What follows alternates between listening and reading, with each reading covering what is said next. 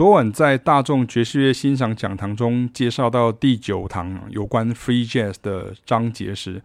果不其然学员们的反应是比较困惑的，因为如果从欣赏流行音乐或古典音乐或主流爵士乐的角度来切入，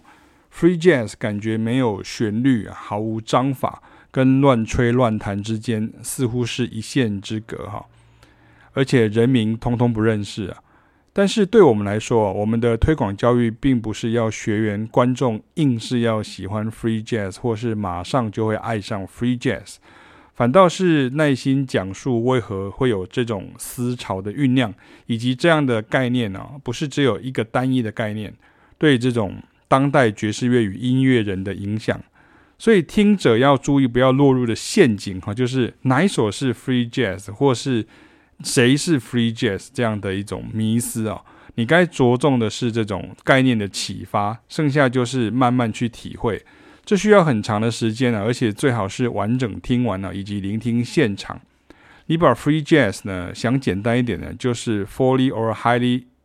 Improvised Music 的概念，但是乐器编制上比较接近爵士乐常用的。然后你也不要强加定义去分说这是爵士的还是现代的还是民俗的。比如说你在印度跟阿拉伯、东欧等这种传统音乐当中，也有很多高度即兴的做法，它也是音乐家们他去探索的这个领域。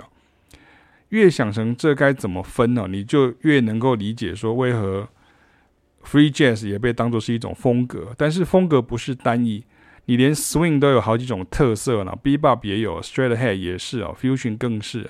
音乐发展到越后头，融合与交错，越来越广泛与丰富，你越无法 pigeon hole，这是一个英文单字，就是俗称就是鸽子洞，就是说你把很多东西把它先入为主，或是你把它看窄了，就是会有一个偏见，瞎子摸象，或者是所谓的管中窥豹的这种感觉，这样。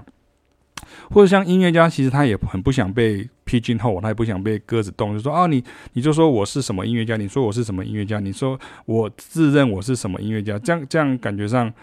有点奇怪，就是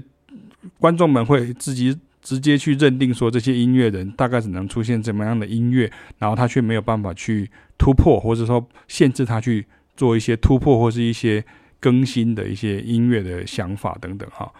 那这个时候你只要听听看那些当代爵士乐的大师们的历程，你就会明白说其实没有一个人想被自我设限。这也是两位老师想表达的 keep open mind，而不要被框架所限制，也不要以在听什么或者是听懂谁当作是优越高低的意识形态。